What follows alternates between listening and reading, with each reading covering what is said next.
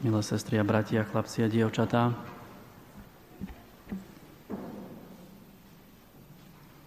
Spomenul som v úvode, že dnešná nedeľa je nedeľou Božieho slova. Mali sme aj rok Božieho slova.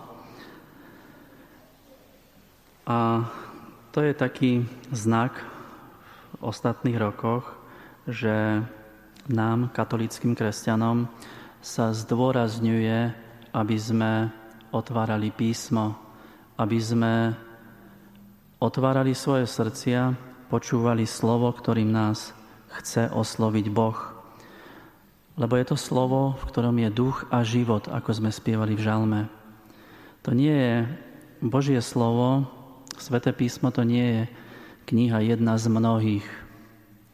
Mňa kedysi oslovil Dostojevský trebárs v tejto súvislosti a v tom zmysle, že on, ktorého som rád čítal, a, a on vyjadril, že ak niečo čítaš, ak niečo študuješ, ak sa niečím zaoberáš v živote a nepomáha ti to lepšie porozumieť Božiemu slovu, tak sa učíš, poznávaš, robíš zbyt. Preto, aby si lepšie porozumel, zachytil to slovo, v ktorom je absolútna moc, v ktorom je život väčší, v ktorom je Ježiš Kristus.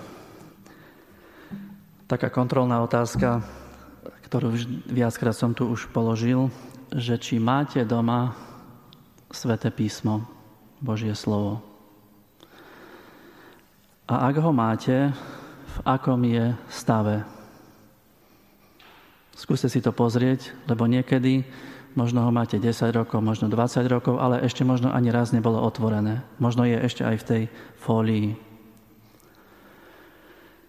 Ak mám Božie slovo, to je síce pekné, ale ak ho mám nepoužívané, tak to je veľký predpoklad, že náš život môžeme mať vážne obavy o kondíciu nášho duchovného života.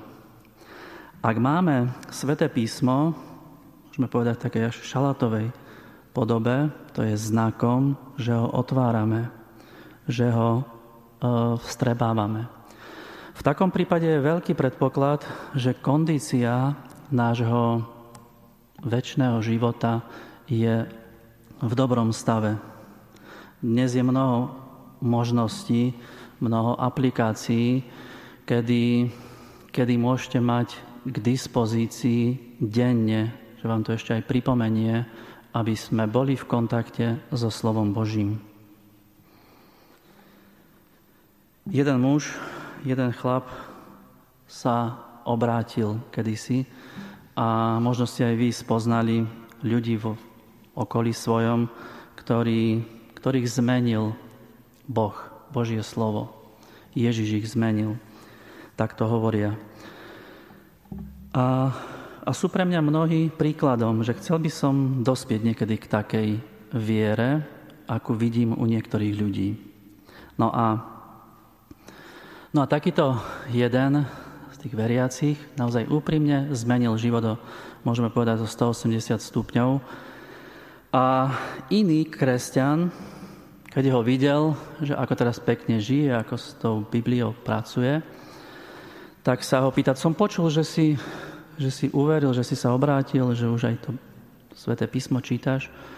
A no povedz mi, čo, čo vieš. V ktorom roku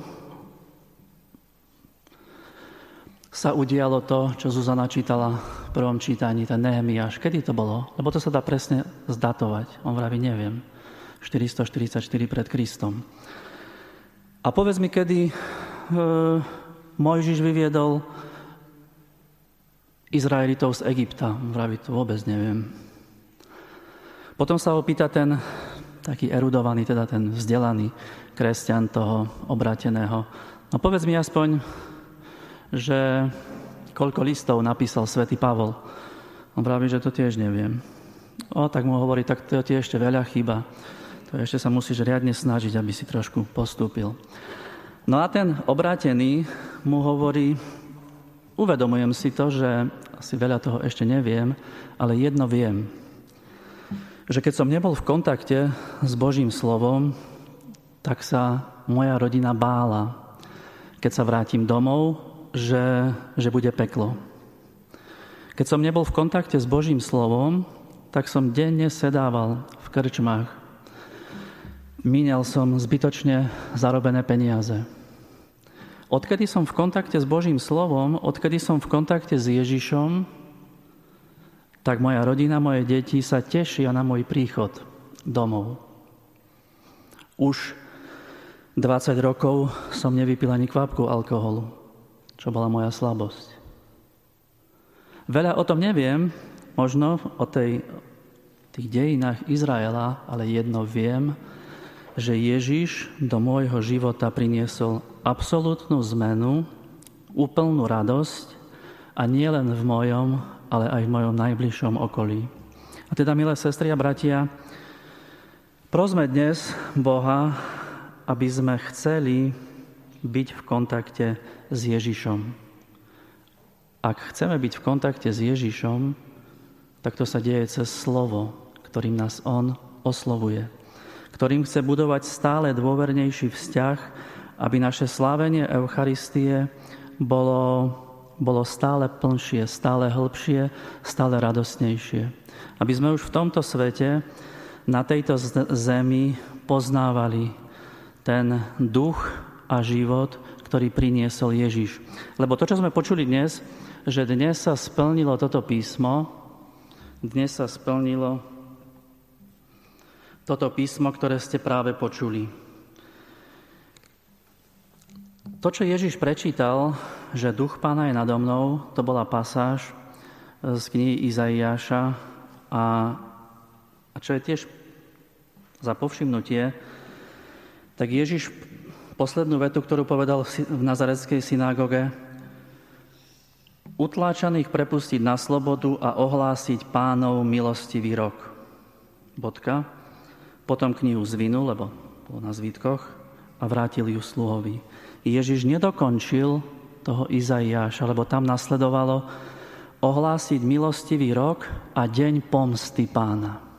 Ježiš prišiel, aby ohlásil jubilejný rok. Jubilejný rok to bol svetý rok, kedy sa odpúšťali všetky dlhy, kedy všetci otroci dostávali slobodu a začínalo sa na novo.